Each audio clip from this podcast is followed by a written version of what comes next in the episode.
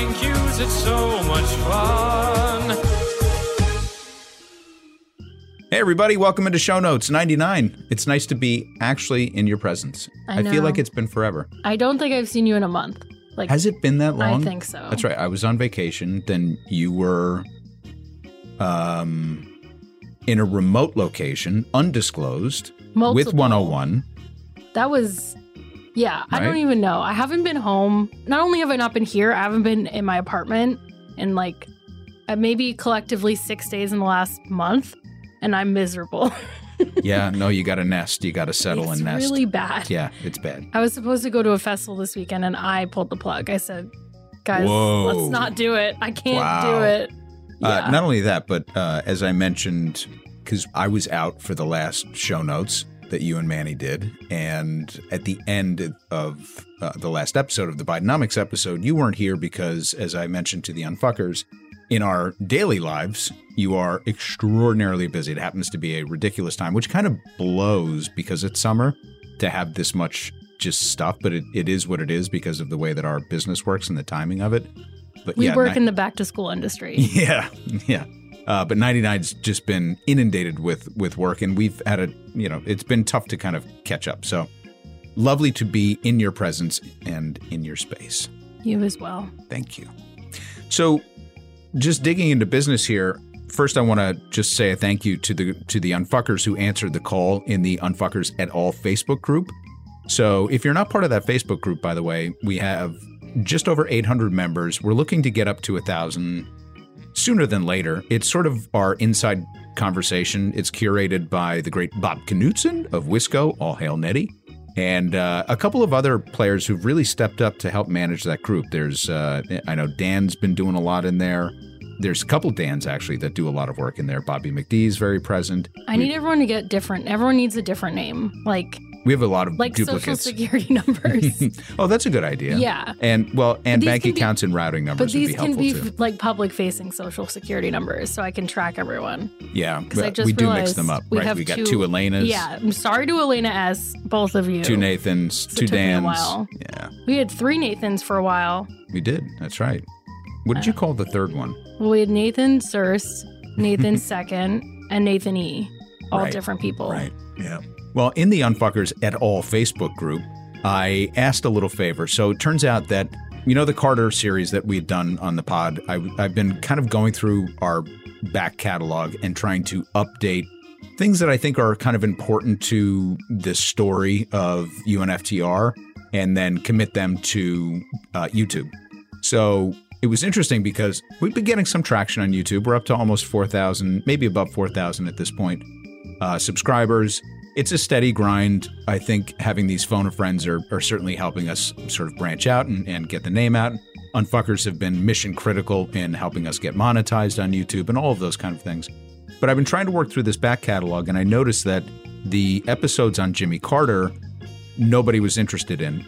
Now, at first I was like, that's fair. It's been a long time. Jimmy Carter, only there for 4 years. Most people have a dim view of him as the president, and it's not exactly a timely and topical piece of news, except for the fact, of course, that, he is in hospice and, he's still an important public figure. He's the oldest, living president. So at any rate, I noticed that the numbers were like seriously suppressed.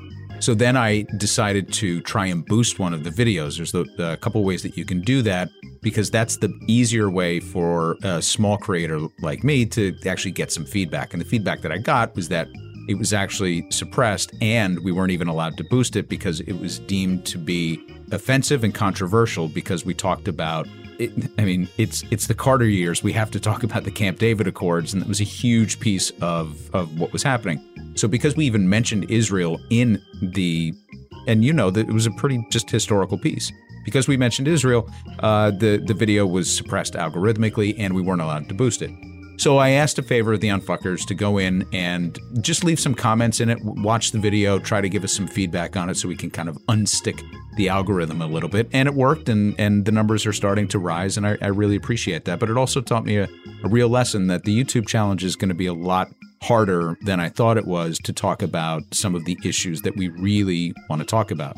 What do Israeli news outlets do? Do they just get suppressed for reporting on their own I know that it's pretty well established that a lot of the outlets that are critical of Israel have a hard time getting their message out. And that's fine. And I don't expect anybody to accept my money to be able to boost it. I mean, I think I put it was like $100 campaign behind just trying to see if I could unstick it. And they wouldn't even accept that money. And, you know, but I think that the public media organizations, the mainstream media organizations, if they do talk about it, are going to get some play because it's sort of like you're verified or not verified. Right. As an independent creator, there's no way that I'm going to be able to break through the noise and have something, you know, get picked up. But yeah, we have enough other stuff. And of course, the podcast is our main forum, so I'm not as concerned about it. But it's just, you know, it's eye-opening to be able to see. It makes you question what information really is out there, what's the credibility of it, and, you know, who is being suppressed. Anyway, just a big thank you to the Unfuckers at All Facebook group. If you are not a member of that group and you want to get in on the inside conversation on Facebook, you can search Unfuckers with the asterisk in it. So UNF*CKERS et al, E-T space A-L, and join the group if Bob Knutson lets you in, of course. Also, we had a bunch of new subscribers to the newsletter, so I wanted to thank people for that. It's part of our ongoing effort to fill out our offerings and inform the community. If you sign up for the newsletter, what you get every week is headlines, that a lot of which we go through on show notes, and then hopefully a couple more by the time the newsletter rolls around. Something called Max Notes, which is basically just my take on my stupid take on a lot of different things. A new feature called Chart of the Week. Chart of the Week. Oh, I didn't say shark. Would you say? Chart. Did you miss me? I did miss you. My favorite. It's actually the only shark call out that I know of is Philip Seymour Hoffman. Did you ever see that movie? When sharks attack? Where he turns to his friend at a party. He's like, we have to go. I just sharted. It's the very first time that I ever heard that word, but it's so goddamn funny. The Hunger Games? No. What happened to you? But Ruben, I'm in a situation here. We have to leave now. Well, no. Can we stay a couple more minutes? But dude, no. This is serious. I just sharted. I don't know what that means. I tried to fart and a little shit came out. I just sharted. All right, now let's go. You're the most disgusting person I've ever met in my life. No, I don't think it was in The Hunger Games. He was in that, right? Did I just make that up? Do you know I've never seen it? That makes sense to me. That tracks? Yeah, it's not like as phenomenal as Harry Potter. Fair. You know? Yeah. Which you also probably haven't really seen. Oh, I've seen a couple of them. Yeah. Like a handful. But I didn't really dive in. You know, because my kids just didn't give a shit. I tried to get them into it and they didn't care. So either I didn't go along for the ride. Yeah. Anyway. So Chart of the Week. I'm trying to get more economic data into the mix. Economic duty. Because we love economic duty and charting. Mm-hmm. And, of course, the Unfucker Comment of the Week is what rounds out the newsletter. And then we have descriptions of what's going on YouTube just to kind of keep everybody informed and all the different things that we do. And if there's ever going to be discounts for coffee, which we do periodically throughout the year, or we're running any specials on merch, that's where you'll find the discount codes as well. So if you're interested in signing up for the newsletter, make sure to go to unftr.com/blog and you'll find all the information that you need there.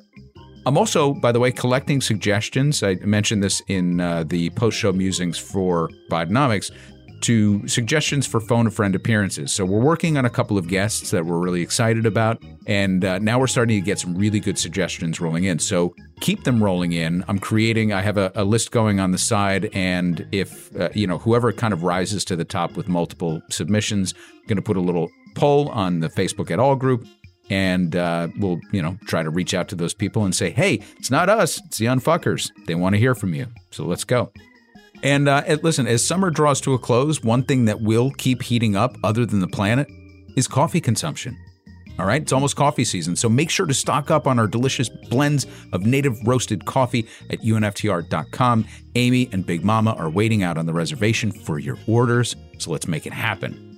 Now, as we get into this, I do want to call out one quick thing because Unfucker Glenn S., who just also happened to upgrade to an over-caffeinated membership, so thank you, Glenn S., for doing that, shared something that I saw was also shared by Bo of the Fifth Column, and it's a Billy Bragg song, a brand new song, in response to the Rich Men North of Richmond song, which has been obviously in the news because it was actually a whole fucking question at the Republican debate. And then the singer of it came out. Do you know his name offhand? I can't remember his name offhand. I'm blanking. I have to tell you, I have no idea what you're talking about. Oh, for real? I've been fun. I know you've been out. Like really genuinely off the grid. That's in a bad way where I'm like, I don't know what's happening in the world. Okay, so there's a country singer who wrote a song called Rich Men North of Richmond. This is unrelated to the Not in My Small Town. This is totally unrelated. Separate debacle. And at the Republican debate, what is the guy's name? Brett Favre.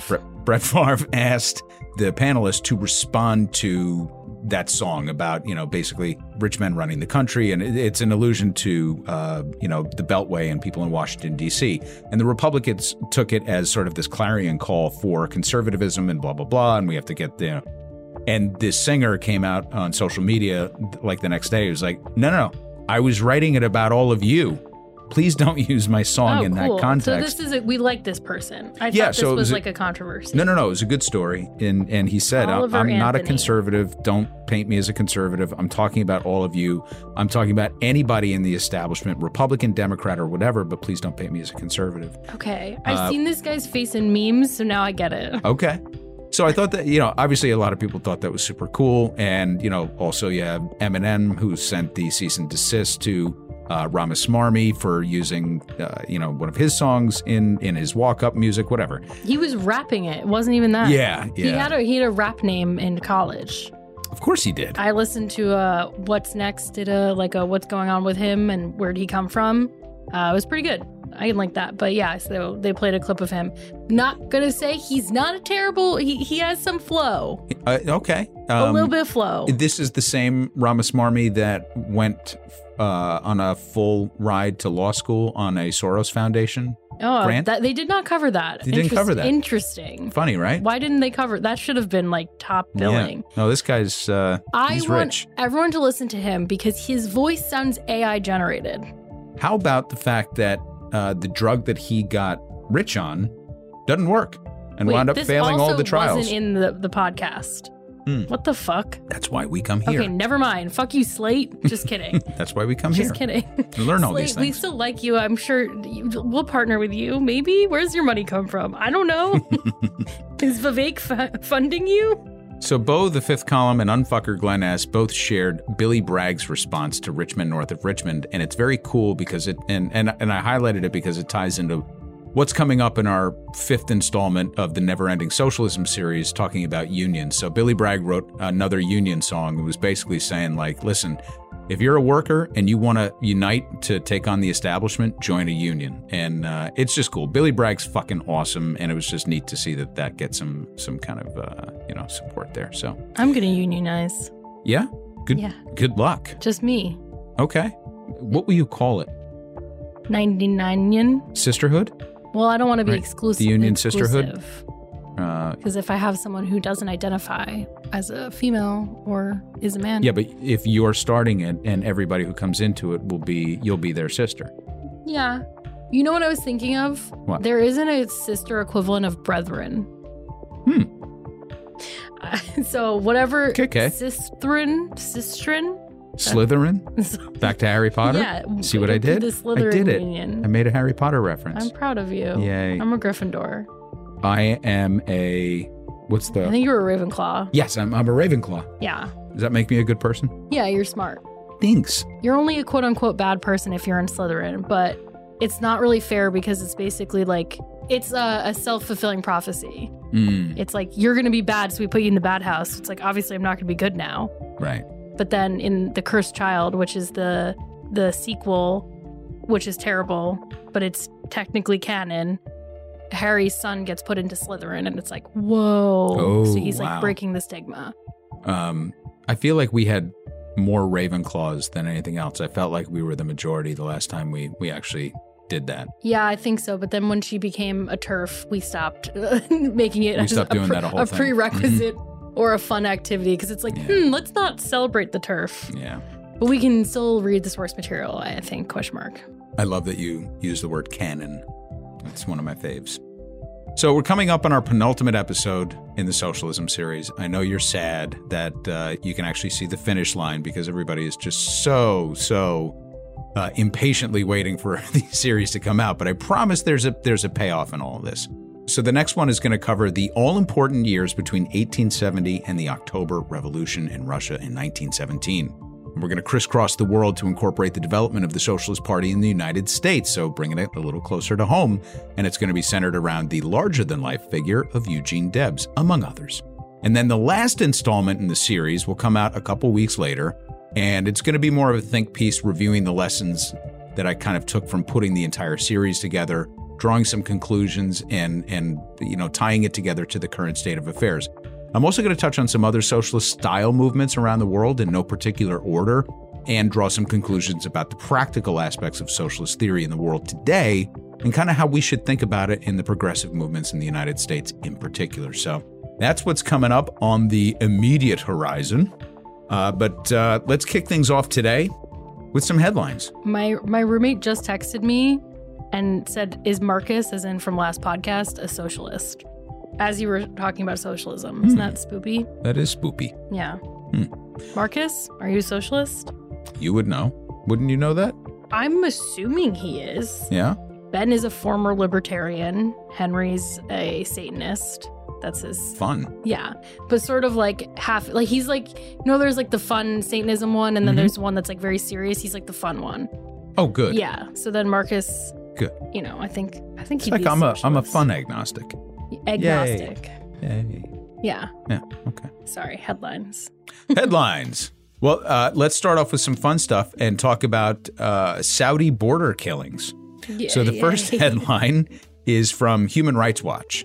Now, this is interesting, and we'll give some more color and detail in the newsletter when we send it out at the end of this week. But essentially, Joe Biden's having a tough time figuring out how to approach Saudi Arabia figuring out anything. We're at this weird point. So you have Saudi Arabia aligning with China in the recent BRICS conference, which we'll talk about in a second. Of course, you have them thumbing their nose at any of our insistences, you know, tongue in cheek, that they pay attention to human rights, the fact that we didn't do anything about Khashoggi's murder inside the palace, the fact that they have just known for human rights abuses. Biden, like Trump, like Obama, like everybody before, continues to deal with them and allow us to sell arms to them. So they are armed to the teeth with all of our militancy. And of course, they're our proxy fighter in the Middle East, you know, doing our nefarious, dirty dealings, you know, like the war in Yemen and stuff like that. So you have Biden as a continuation of all this, and yet Saudi Arabia is sort of like giving Biden the middle finger at every step. And one of the things that Human Rights Watch just uncovered is that, you know, Saudi Arabia has been inundated with migrants, just like most other countries in the world at this point, because we're going to see more and more of this as the climate crisis deepens. But Ethiopian migrants have been crossing into Saudi Arabia for many, many years. And apparently Saudi Arabia's had just about enough of it. And so they've just been stone cold murdering women, children, families crossing the border into Saudi Arabia from Ethiopia.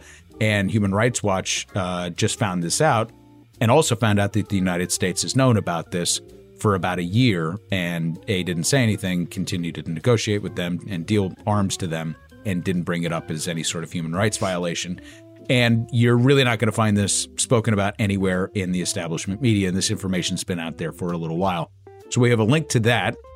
On top of that, since we're talking about how Saudi Arabia is, you know, forging new alliances. And the next article is from the World Socialist website. Now, this one is interesting because there's a lot of takes out there on this, on the recent BRICS gathering. So the traditional acronym stands for Brazil, Russia, India, China, and then the S was added on with South America. And by South America, he means South Africa. So, yeah.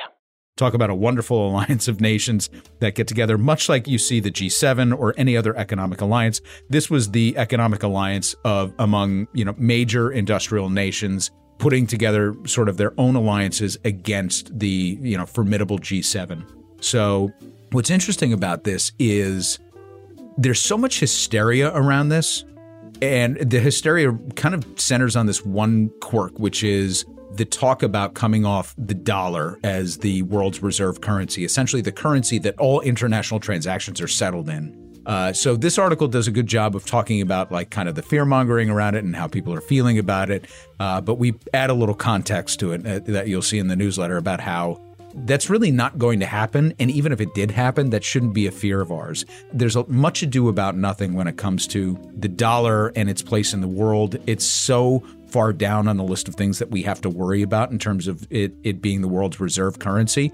But also the fact that if you think about who they're trying to add to the mix here, the BRICS bloc was talking about or has just formally added Argentina, Egypt, Ethiopia, Iran, Saudi Arabia, and the UAE. And they're looking at maybe adding some others down the road. The theory being that at some point, Chinese currency will be what all of those transactions are settled in. But here's the problem with all of that.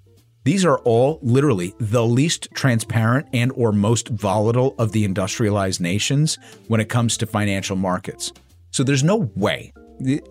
Banking is a global fucking system at this point. There is no way that we are staring down an immediate future of having most of the world's transactions settled in anything other than the dollar, because for better, for worse, the U.S. economy is still the most stable and transparent economy on the planet. So we do talk a little bit about GDP and the size of you know, our economy, but it's really about the transparency and the fact that as much as our system is fucked and it's designed to oppress the masses, it is an unbelievably sophisticated and stable financial system that the world can bank on. And all you have to do is look at 2009 when we almost, we cut our own throats and then immediately sewed it back up and didn't allow the entire world to fall into complete cataclysm.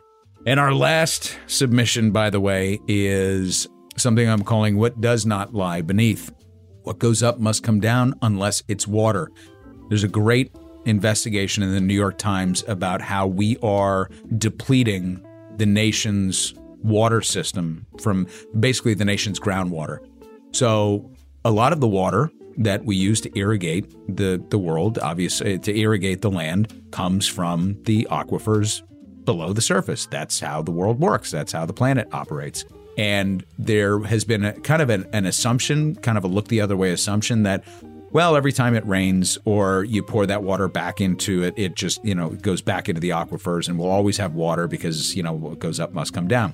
That's not the case. As a matter of fact, we are depleting a dangerous amount of the world of our country's water supply. And of course, this is playing out all over the world. But the New York Times focuses just on the U.S. economy. One of the big takeaways that I had from this article is that it's because it's one of the areas in the country that has zero federal oversight. None. It's just not something that we contemplated. So there's no regulatory body that's actually responsible for looking at this. And that's what makes this investigation so important. The one side note that I want to offer on that is in terms of media literacy, when we talk about where we get our information, it's oftentimes we can be very critical of establishment media and the mainstream media. And this is why you have to be selective. The reason the New York Times is important is for pieces exactly like this. This is what it exists for. If you're looking to get a straight shot on foreign policy or our stance on Israel, for example, or, how to feel about the war between Russia and Ukraine or some of the fear mongering involved with what's going on in China, I don't look to the New York Times for that because I do believe that they have an establishment agenda. But when it comes to something like this, when there is no establishment agenda, The Times is amazing for stuff like this. And it's one of the reasons that you have such a well-funded establishment mouthpiece doing this type of work. So kudos to them for that. But it does play into this idea of media literacy. You have to pick and choose the areas that you think these outlets do a good job on and that they don't, kind of have a horse in the race. Yeah. Did you see the Ronan Farrow piece on Musk? I haven't read it yet. I got some way through of it, and then my thing was like, you need to subscribe. And they paywalled me in the middle. But wait, but where did it appear? Something makes me want to say The Atlantic, but I don't know if that's true. Farrow's written for... The New Yorker. Oh, for The New Yorker. Okay. Yeah, I can't wait to dig into that. Have you heard any upshot from it? Yeah, I mean, I just... Apparently it's... Well, what I read was about... at the beginning was just about his involvement in the war in Ukraine and how inextricably linked he is and about his fucking phone calls to Putin and how actual politicians and war correspondents have to consult with him like he's somebody because because his Starlink system was keeping the Ukrainians in contact. And then, you know, Musk bait and switched and decided, like, maybe Putin has, you know, remember when he tweeted his peace plan or whatever? So that's, you know, I mean, it's a very, very, like, if you wanted to listen to it, the article, it was an hour long just to listen to it. So I only got like maybe a third of the way in. So that's about a quarter of show notes. That's true.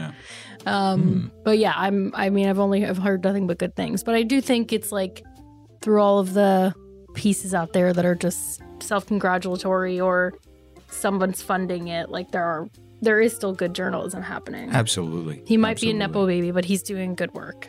He might be Frank Sinatra's baby, but he's doing good work. I added a new sticker to the cabinet. Did you see it? Would you like me to say what it is? Yeah. Fuck Woody Allen. Mm-hmm. Hmm. I went with my roommate to she got a new tattoo a couple weeks ago, and they just had those stickers. It was like, these are my people. Hey, I have an AOC one that I can add. I gotta put that in there. I added a few new stickers, actually. But it's really coming together here. Yeah. Mostly just breweries I go to. Nice. And bands that my bands that I put on here. The cabinet's really coming together. Yeah. We can never show anybody this cabinet, though. I mean, there's like, if we cover it up, one or two or four. It reveals too much. Yeah. It's got my social security number on it. It's basically what it is. Yep. Yep, it does. And that's how I've been able to access all your bank accounts. And by the way, thank you. I don't know if everybody knows this, but 99 is independently wealthy. Oh, yeah. Big time. Yep. Arms dealer. Yeah. Funny, I just keep the debt around just so I look normal. That's why she's so quiet when we talk about Saudi Arabia and arms dealing and stuff like that. Yeah, it's just not saying. At all, because I don't know what the fuck's going on. Just saying. I feel like I've been on a different planet. I really do. It's disorienting. Being away from home, being away from like nesting. I always marvel at people who travel like weekly. I wouldn't be able to. I got to settle. I got to have my shit around me. I'm a big nester. Or I feel, even if I go away for like an overnight, my whole week falls apart. It's really tragic. Yeah. I mean, a lot of it is brain fog. Like I felt like my brain couldn't click in when I was like working, you know, because I would get in like a flow and then it goes away because you move. Yeah. But yeah, I feel like I haven't been present on this plane. Well, you're here now. Am I? Yeah. It might be disassociating. Yeah. No, you're here now. You're very here now. Okay. Yeah. If I start to float away, let me know. Well, let's see how here you are. You want to get into emails? Let's see if I can still read. Okay. Because our first email is from Dan H. Yeah. So this is a mixture of feedback, correct? This is general feedback, yes. Okay. So Dan H said, "Hi, Max and UNFTR crew. Love the data-heavy economic perspectives this week. One question I'm learning to ask when it comes to stories like this. How confident are you about the accuracy of the data collected and shared in the economic indices? For example, some of the metrics were about consumer activity, confidence, and attitudes. How is that collected? Is anything based on surveys or polling? If yes, how representative are they? Are we confident that the categorization of manufacturing or non-defense activity actually captures everything or overrepresents it? Apologies if this information was in the blog post and references you provided. Haven't had a chance to dig in yet." Amazing question. So the index that I think this question pertains to the most would be the Conference Board of Leading Indicators Index. That one, to me, I like for the reasons that I enumerated in the piece, which is it's pretty widespread, gives you a wide look at the economy. And a lot of that is data-driven. So you're talking about inventory levels. You're talking about actual manufacturing data. You're talking about actual job growth or retraction, things like that. So very measurable numbers that are all coming from places that have been around for a long time. The stuff that's more nuanced or qualitative, which comes down to, you know, like consumer confidence, those are polling metrics. What I like about it, though, is that it's a large enough sample set to be statistically significant, but also it's consistent, meaning that they're constantly referencing the same places. So when you talk, that's how they're able to sense a shift in sentiment, because they're constantly going to the same well of data and information. What tells me that the LEI, for example, is a quality index is its predictive capability. So when you go back over the last 7 decades, it has accurately predicted and modeled the economic cycles. And so it's our best indicator, which I think they call it the leading indicator index. of where we are in the economy. Now, it can't really tell you what's about to happen because there will always be anomalies in an economy, especially in this period, which was kind of the point of the article that we're coming out of post-pandemic. Nothing is as it was, so there's no single metric that you can absolutely correlate to what's happened in the past. And so the blend is important. But this blend is widespread enough that I think it does give us some indicators as to whether there's going to be slowdowns in certain sectors. The overarching point I was making about the Bidenomics piece, though, is that I do think that we are going to see the economy accelerate in the corporate class. Anybody that is in big business, manufacturing, technology, renewable energy, or energy of all kind for that matter, I think is going to accelerate at a really rapid pace. My concern is for the small business and medium-sized business sectors that aren't going to be the beneficiaries of any of the stimulus funding over the next 9 years. But in terms of the indicators themselves, I do have a great amount of confidence in them. The other charts and graphs that we shared, they're of significance because they're consistent over time. So it's not like we're picking and choosing any sort of, anomalies out of there to say, hey, look at this one piece of information that's never been tracked prior. So you can benchmark these against prior performance to know whether or not they're good. And then some of them are just, quantitative analysis that are absolute metrics like, employment and manufacturing, new housing starts and things like that. And I think that those are pretty defensible numbers across the board. So what gets nuanced is when they restate data down the road. So sometimes you'll see that when they get ahead of employment figures, for example, they'll do public payrolls. So they'll go to ADP as an example, or Paychex, and these massive payroll providers, and they'll say, give us what you believe the data is going to be, because they can see in real time slowdowns on data. And there's an effort right now, because there's so much technology available to us to access real-time data, to kind of mix in real-time data, like even some softer metrics like reservations at restaurants. Like there's actually indices now that are being built around real-time actionable data on the ground, where you could say reservations dipped. And this became a big fad during the pandemic, as you can imagine. Reservations dipped 20% this month over the same year, over the same month last year. That's pretty actionable data, in my opinion. So I think you're going to see data even continue to improve over time as they add these new nuanced metrics into it. But we're using some really tried and true stuff in the work that we're doing right now. But great question, and I appreciate it. Now, Lady Reverb said, great episode, Max. Hey, thanks. You asked at the end who you might like to see interviewed, and while I know he's really old, I was wondering if it would be at all possible to do an interview with Michael Parenti. He's such an amazing writer and would fit right in with your current focus on socialism. Yeah, I've only dipped my toe into Parenti. I've watched a couple of his lectures, but I'm not really familiar with his canon, as it were, so I appreciate that suggestion, and I will dig more into it. And if I see more calls for Parenti, I'll add it on the list, and that means I'll have my research cut out for me. Dan M. said, this is austerity come home to roost. Financial capitalism will suck the vitality out of the American consumer, regardless of their party affiliation. Dan M. always has very, very concise and clear, punchy statements to make, and I appreciate that. James Q. said, this was so great. Max, you and Franny Fio had a great rapport. I found her in those AJ days on Newsbroke. She is so good. I really agree. And I think I don't know where I said it, maybe in post-show musings, that she made it so easy because she's such a professional and so prepared. And it's hard to be funny and prepared when you don't know what's coming at you. It's a real gift. And you can tell that she's very trained in front of the camera and in front of the microphone. And that's why I think, I've seen her on so many different shows, and she always elevates the show when she's on it. So the trick is going to be when we get really wonky and we get with people that are maybe antagonistic to some of our viewpoints and things like that. That's when it's going to be fun, and that's when it's going to be a huge challenge for me. No, we only so I appreciate confirmation her for bias. Yeah, yeah.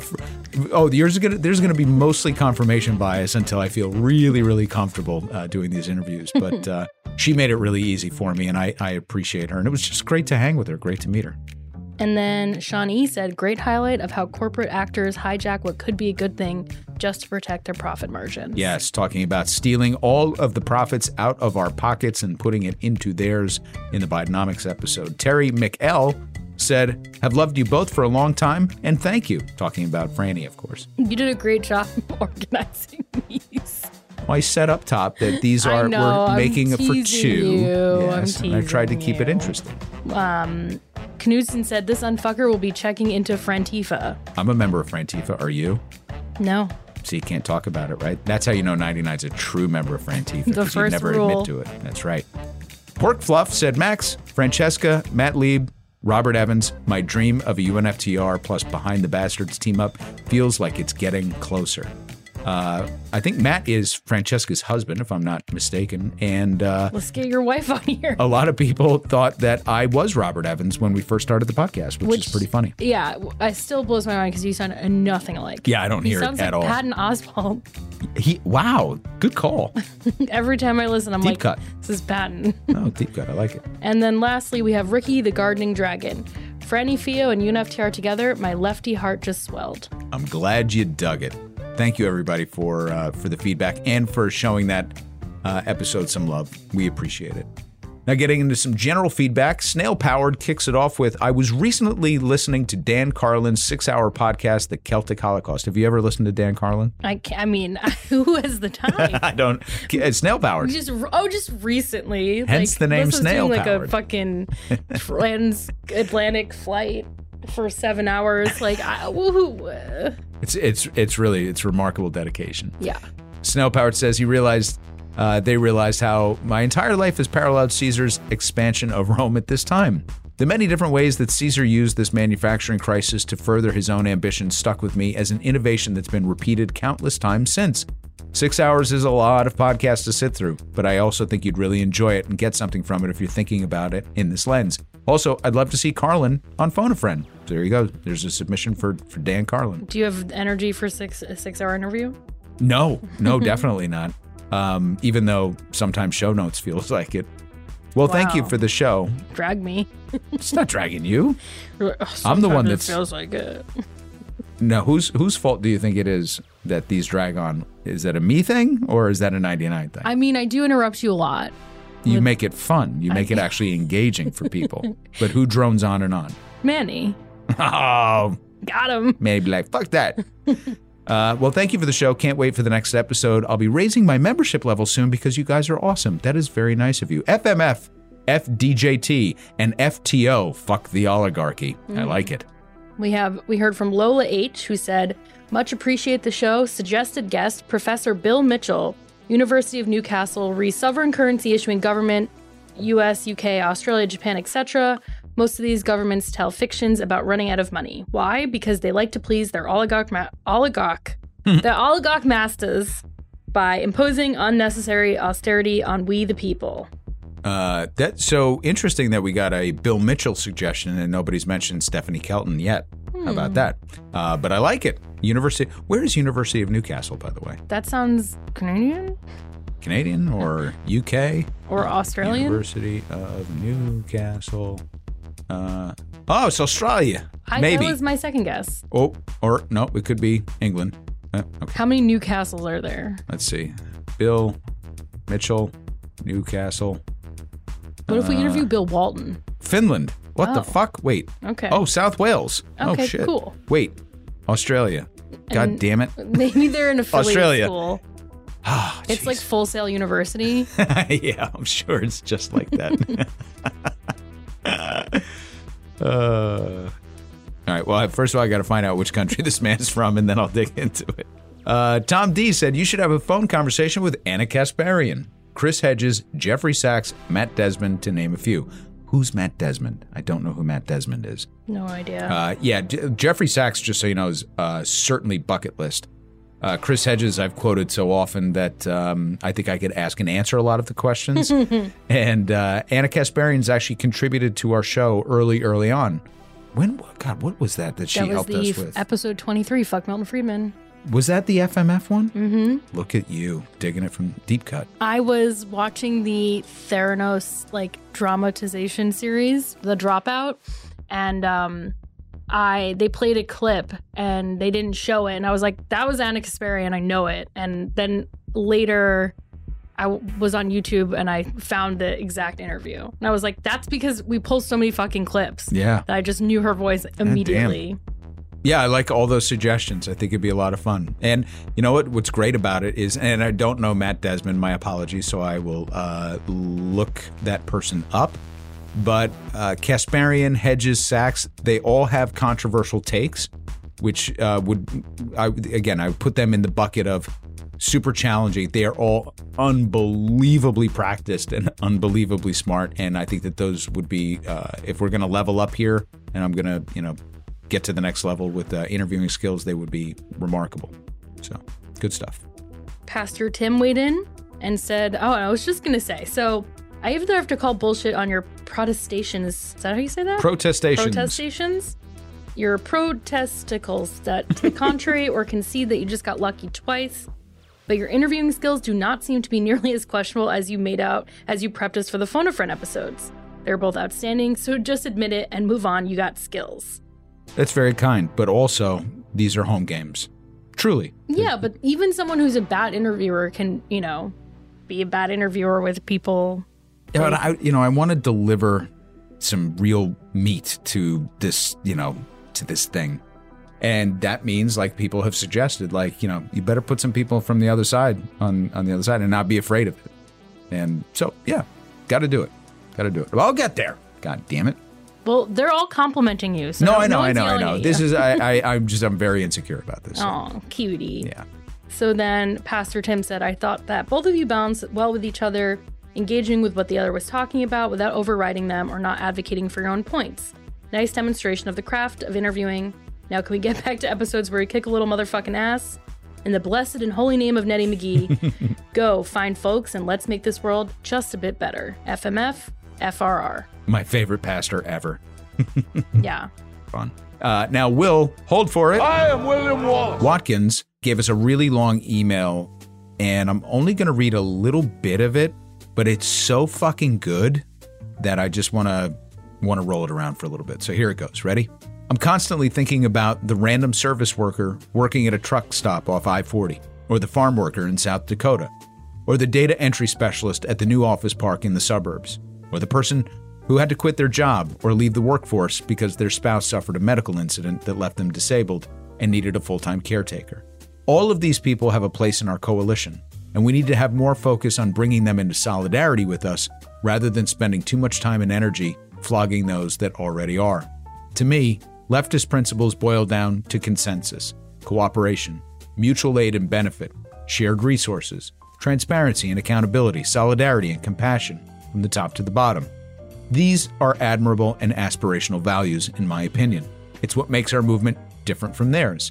Let's focus on bringing more people in, defeating fascistic forces, than perfecting the society and world we all want to live in.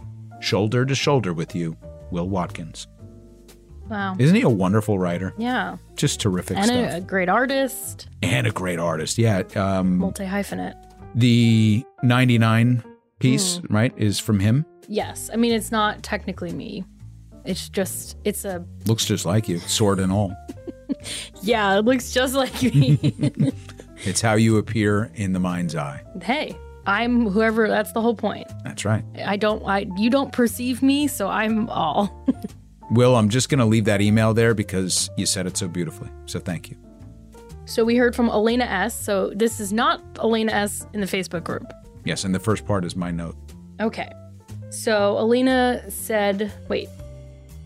Oh, so you... Sorry. Yeah, I was writing a note that we'd reached out to her because the storms were actually going through the part of Mexico that she lives in. So... we were just checking in, and actually she was marked safe from the terrible storms that ran up along the coast, and we just wanted to thank her for letting us know. She sheltered down with her puppies, which was really, really cute, and they weren't too afraid of the thunder. Poor babies. Yeah.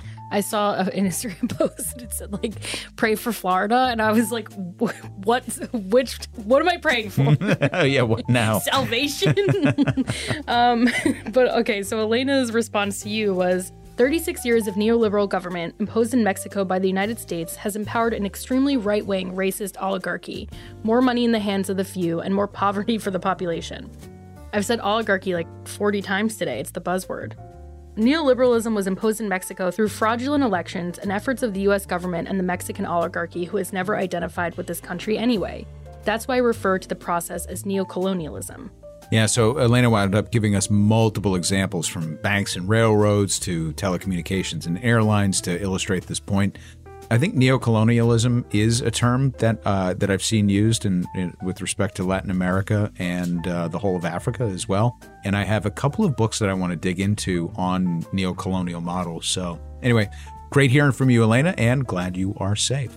Now, the Chaotic Socialist said, Max, you asked for a guest request to interview. You should collaborate with Sam Seder. I think that would be a great interview on Phone a Friend. Yeah, you know what I would love to talk to Sam Seder about is his knowledge of the law.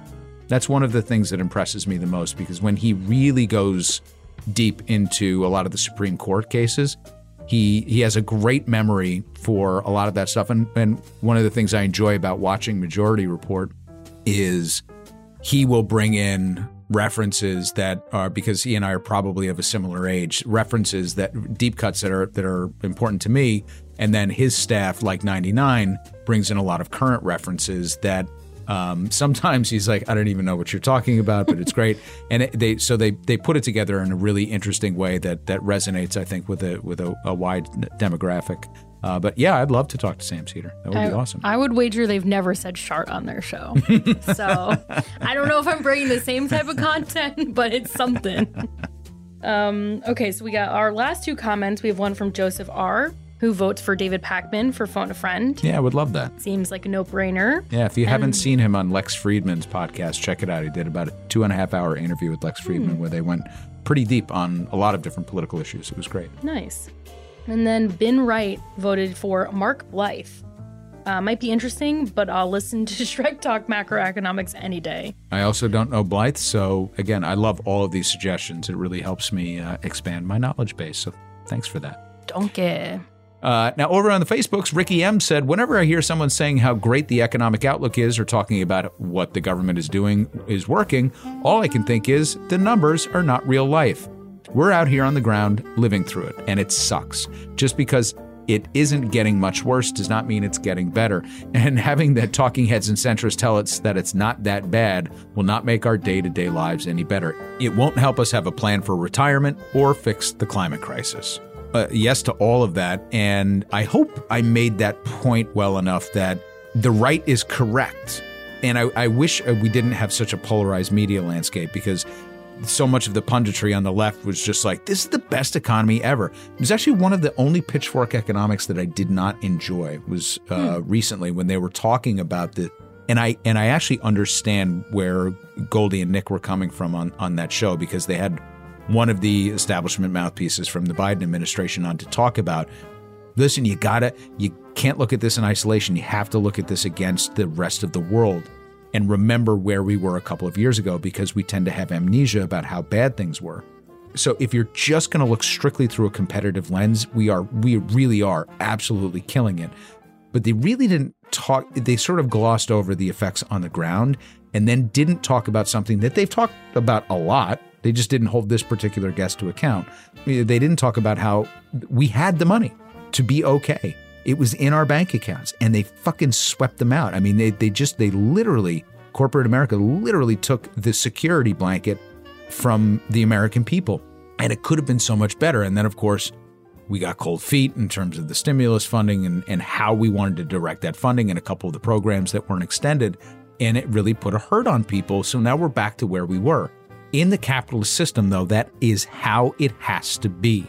You can't have people too comfortable, but you also can't have people too indigent as well. And capitalism is brilliant at doing one thing, if nothing else, and it's keeping people right there on the precipice. That's its job. And that's by design, by the way. So these are the things that I was hoping to tease out. It's not that the right is wrong, and it's not that the left is wrong. They all have facts to stand on. But at the core, the real narrative here is it's all by design. If we are secure and stable, then we won't agitate for any change. And if we are over the edge, we will agitate too much for change.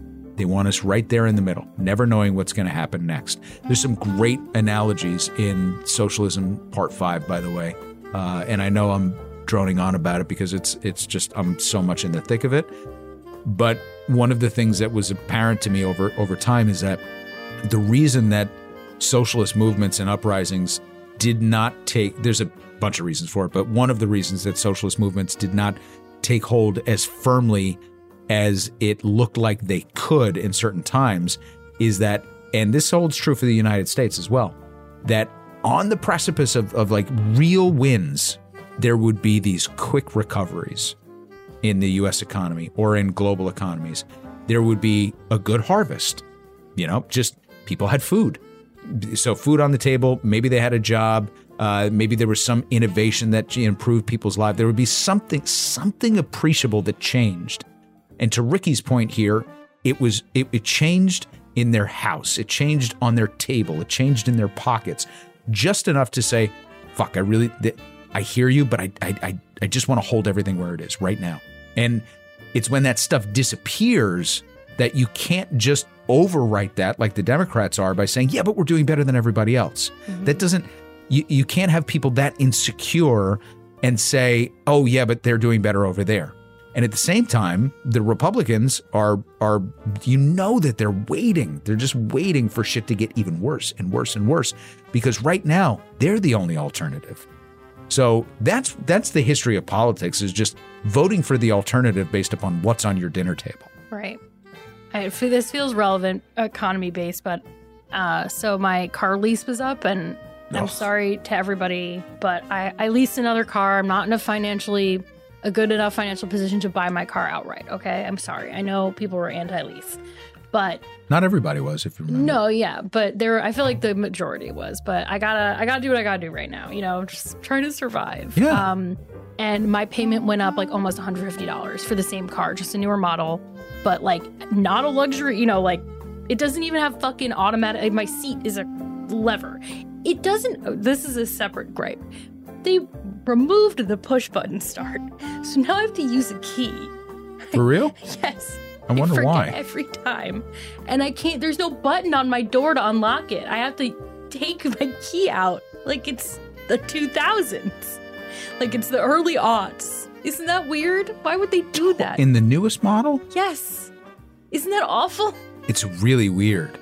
Yeah. My dad was like, it's a safety feature. And I said, you made that up. There's no evidence. I don't even want to guess. They're just trying to torture me. I'd really like to know actually why that is. Because that seemed like a pretty solid event. Maybe so many people were locking their keys in their cars at car washes. I don't know. My car was great. It beeped. You can't, like, if my keys were, even if I was just getting out, like, you know, I might get out and like go around to grab my backpack, like, it would beep to let me know, and the doors wouldn't lock. There's just no, I can't think of anything. Maybe this one was made during the time that nobody could get a microchip. Maybe, right? I'm really interested to know. There's also, I mean, I know there's like a specific model of Honda. Like, I think the CRVs were really easy to break into. Now, I don't drive a Honda, but like maybe it was a similar thing. I don't know, but it's driving me nuts because every time I get in the car, I'm like, you know? Right now, Dan M is losing his mind. Oh, yeah, I'm you so know that, sorry. Right? But... So my car payment goes up like almost $150, which I was like, I'm trying to like wheel and deal. And I said, like, I don't know if I can afford this. My dad, who's supposed to play bad cop, this is unrelated. He goes, you can afford it. I go, what are you here for? Whatever. Like, this is your one job. It's supposed to make him feel, I'm trying to be a sad little girl who can't pay her car bill. Okay. Not helping. But the guy was like, look, you know, it's a 3-year lease. You just have to wait. It's going to be cheaper next lease. He said, we just need to get any new president in, and then your car will be cheaper next time. He did not. Yes, he said that. And I was like, I don't, like, because I was like, I don't know this. He could mean anything by it, technically. Probably meant not a Democrat, based on what I gathered. I know his whole life story because I was there for 40 hours. But wow. Yeah. So like, you know, he's telling me just pay it for 3 years and then don't worry, it'll be cheaper next time. And I'm like, that doesn't fucking help me. So I don't know. I felt like that's a relevant anecdote to literally what we're talking about and how we feel. That is a substantial amount of additional money. Yeah, my car payment was under $300. and which was like fair, you know. Plus, I don't even like my new car, if I have to be honest. But this is the death by a thousand cuts that most Americans are experiencing right now. And again, I get it. It's better than other places. Fine. But we're not other places. And that's not going to be the winning political narrative. Who's to blame for all of this, you know, in the back half of an initial term with a divided Congress? That's why I said in the piece, like, it's a wrap. We got what we got right now. And I get that. But it also mystifies me because, again, they have access to the same data. They knew. They knew when the child payments stopped that children would return to poverty. They knew it. Even if that was the one issue that the whole of the Democratic Party stood up and said, time out. This or we fucking nuke it all. They could have gotten it through. And Republicans would have been hard-pressed to kind of fight that. That would have been pretty bad optics in the purple states. You know what I mean? Yeah. And that's what I don't get. And even in a lot of the red states, I'm sure. Yeah, that's what I don't get. Does that help your situation out as a single person with no children to get, you know, that's not getting that money? No. I would still feel better, though. It would make me feel a little happier. But it would help out a lot of other people as well. Yeah. Was there an issue with, I mean, listen, that leased car today that you just got is less expensive than what it would have been 6 months ago and then less expensive than a year ago. That doesn't help either. Yeah, they're still taking me to the cleaners. Yeah, that doesn't help either. It's just, it's all got to come up. And when you know that we have the money to do it and we have the bandwidth and the wherewithal, it just makes it that much more frustrating. And if the Democrats think that they can sail in on the narrative that, but at least it's better than Italy, they're fucking wrong. They're dreaming, you know? And I also don't think that they can sail in on the narrative that it's better than Italy and we're better than fascists. That worked the last time because Trump was so fucking present in everybody's mind and everybody was so stressed out. And it was at the tail end of a pandemic that if even Republicans who were being honest and being real with themselves knew he fucked up and murdered people with his response. So there was enough of that that was so present in the electorate that Biden went to victory. Well, he's 4 years gone now, but in the news every day. And he's going to win this fucking nomination. And it's going to be a battle. And there's just enough people on the Republican side that I think will be prison curious to see what would happen. Because if the guy wins election, they got to commute his sentence, bring him into the office, and then he's going to pardon himself. It's a pretty fucking clear path. I know people want to make it out to be more confusing than it is, but if he's the nominee, the best thing that could happen to him is that he runs from prison. Yeah, the thing that I just assumed, because it's like a farce. It's like, of course he can't really run from prison. But then when I was listening to the Slate podcast and they said Vivek's numbers aren't that high, but like theoretically, he claims that he says he'll pardon Trump if he gets in. And it's like the idea that, you know, I'm not worried about him coming. Exactly. So they all would. And then it's maybe like, not Christine. Everything's moot then, you know, like all the progress we've made to try to get some justice and restore natural balance to the world. Yeah. And that scared me. But to think that he can't win from prison, I think is a dangerous assumption to make as well. You know, I think you need to do a mini and just talk about, I don't know if you're covering it, but you got to talk about the Debs campaign. You got to do a side-by-side. So we got to like chart them. Side-by-side, we could do that, yeah. We're covering the Debs campaign from his fourth campaign, which happened to be from prison. But yes, we're covering all of that as well. Do you think he even knows that someone else has done it? Who's this Eugene? Let me find him. What is this, Debs? I'll silence him. Yes. Did I tell you my nightmare scenario about of who Trump would pick for his running mate? No, can I guess? Yeah. Joey Fatone. I'm sorry, who and that is? From NSYNC. Oh, wow. Yeah, well, that's a nightmare scenario. It's not my top nightmare scenario. Guy Fieri. Nope. Oh, Joe Rogan? No. Who is it? RFK. Ugh, don't say that. It's my nightmare scenario.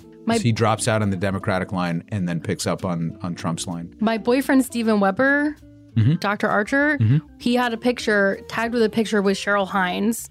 I think they were just at an event like for a charity, but I was like, I don't like that. She's a pariah now. Get away from her. Yeah, that's my nightmare. That sounds awful. It sounds awful because... And the voices on the two of them. Oh, God. Right? Yeah, that'd be good. It's the only upside. It is. That's pretty good. How'd you think I did with RFK, by the way? Great. Was it okay? Mm-hmm. Yeah. Nobody commented on my Giuliani, which I think was like, it was like having him in the studio. It's because they couldn't see the ink drips. My Trump is so bad, though. I like it. It's, no, it's just bad. But I think my Giuliani's spot on. Maybe people don't really know what he sounds like. It might be the problem. It could be. Yeah, it could be. We're just New Yorkers. Niche. Yeah. Well, niche, all however million of us. Yeah, there's only 8 million of us. See, RFK satisfies the conspiratorial elements of the far left and the far right and steals, I think, a lot of thunder from people who would have been Bernie swing voters and brings them right back into Trump's camp. And he's got the Kennedy name. And my bigger issue with that would be Kennedy's appeal to the black community because his name is Kennedy. Because there's one of the great heroes in the, and I'll call it the mainstream black electorate, would be RFK, the senior. So just that tie to it alone makes me really nervous. I'm sure Manny can expound on that as well. But I don't know. I don't know why I can't stop thinking about it, because if you're just thinking, like, what's the most Machiavellian thing that Steve Bannon could do? Because he is running, you know, that side of the campaign. I think it would be a fucking stroke of genius, and it would be unbelievably dangerous. And I think there's some leftists that would be like, eh, yeah, maybe. Speaker of the House, Marianne Williamson. Oh, my God. It's like the Monstars. It's just Space Jam. I don't know what that is. Space Jam? Yeah. You don't know what Space Jam is? I didn't see Space Jam, so I don't know who the Monstars are. It's the bad team. Oh. They're monsters. I get it. It's their basketball team. Oh, it's a pretty good name, actually. Yeah. Right? Anyway, so that's my nightmare scenario. Well, thanks for putting that in my head. You're welcome. As if I don't have trouble sleeping enough. And then, where did we end here? Dan G. We're up to Jan G. Go ahead. Max and team, that sketch was hilarious. Oh, there you go. Thank you. Yeah, it's been a while. Well worth the wait as a lover of theater, an improv nerd, a champion of the classic radio drama, and just great satire. This hit all the marks. I won't give much away, as people should go and listen. When Mitch McConnell spoke, I lost it. So the McConnell thing was fine in my mind and on the page. And then there was Manny actually turning him off and then turning him on. And there's so many little nuances. If you listen to the skits in headphones, it's even more apparent what Manny does with the nuances with these skits. But they're, again, if you heard them dry, they're not that great. But what he does to them, just fucking amazing. They are fun to be in the studio for, especially when there's a group laugh, because you just go, ha, ha, ha, ha, ha, ha, ha, ha, ha, ha, ha. It's unsettling. It's really bad. And rounding it out from the Facebooks, Bobby McD, Max, couple phone a friend suggestions. Jay Tomlinson, goes without saying, he's the man. I wonder if Jay would commit to actually appearing and having his face shown. Jay is not one for being in front of anything. He is a behind-the-scenes person. I get it. Jay Tomlinson, Best of the Left, who has been doing this for more than 15 years, the OG, without whom we are not. Shout out to Jay. Shout out to Amanda. Thanks to the Best of the Left team for putting us on the map. His next suggestion is Dan Miller. It's swag. While Brad is the main voice of the show, Dan is so fucking insightful and smart. That's true, too. David McWilliams, I dare you. I fucking double dare you. It would rock. I think it would take me a while to actually get McWilliams on the show. My man's booked all over the fucking world. He's constantly traveling. He's a pretty big deal in Ireland, too. But that, I think it'd be a lot of fun. Heather McGee, she's amazing. Her book is amazing. And Dahlia Lithwick is simply the best. Now, Dahlia is somebody that Bobby McD has written in about to me a couple of times before, and I've watched her a few times, and she is a marvel. And that's one, boy, I'd have to be prepared. But I also have to really think about what we would want to discuss to make sure that we were getting the most out of it. And then it says Adam Kinzinger. I don't disagree. Adam Kinzinger would be great. It'd be a lot of fun. I don't know what he's doing in his new life outside of Congress, by the way. So interesting. And now rounding it out, we've got some donations. Nathan Surst bought us 3 coffees. Thank you for awarding the longtime listeners with your pre-show skit. I've missed that as part of the show. By the way, this is one of your best episodes in a long time. I anticipated an episode on Bidenomics to be a completely disappointing bashing of Biden on the tail of the Republican debate, helping turn more against Biden when we need to beat the Republicans more than ever before. But the episode was a pleasant surprise with its fair representation of the full story. Great research once again. Thank you, Nathan Surst. As you know, that type of feedback from you really does mean the world. And then, of course, as we mentioned up top, just want to thank Glenn S. for upgrading the membership to an over-freaking-caffeinated membership. That's huge for us. Memberships is how we get this done. It's how we take some stress and pressure off of 99 and get her in the studio more often. So keep the memberships coming. We appreciate you. I'm going to launch a new tier. That's my exact car payment. Hey, full disclosure, everybody, if you made it this far, and it's something we're going to talk about when we get into our fall fundraiser, we are only still somewhere around 320 members to the show. We've been doing this for a long time. We are extraordinarily grateful to all of the people that have stepped up to take memberships. People come, people go. Financial situations change. It's been more of a squeeze the last couple of years. We totally get it. But this doesn't become a real thing where we can add additional resources and really start to take it to the next level until we get to 1,000 members. Just is what it is. Again, I'm a patient dude. I'm willing to wait, but any support would be greatly appreciated. We'll talk more about it when we get to the fall fundraiser. But why don't we had 2 new reviews, by the way. One was from Recycled Grandma and the other's from Ant-Proof Case. I can't read what they said because 99 has access to that and I didn't have it when I put this together. But they're both 5 stars, that much I can see, and I just wanted to thank you both for helping us continue to get found on the podcast apps. And that is it for the formal part of the show. 99, anything else you want to add? Britney Spears is getting divorced. Who? Britney Spears. Britney Spears? Yeah. Oh. It's okay. I think her husband was using her. Okay. Yeah. What else? Was it Kevin Federline? Yes, it was Kevin Federline. It wasn't, was it? No, that's like 2 husbands ago and like 20 years. Oh, so they didn't stay together? That didn't pan out? No, he's a D-bag and he took her kids. Oh. Yeah, which is wrong because she was a good mom and then he claimed she was unfit, but like she cared so much about her children. So I don't know. I can't think of anything. We're good to go? Yeah. All right, Manny, if you want to leave final words, leave them. Yeah, why not? And the Best Actor Oscar goes to Manny Faces. All right. Until later next time. Until next time later. Until some other time. Next time. Okay. Bye. Bye.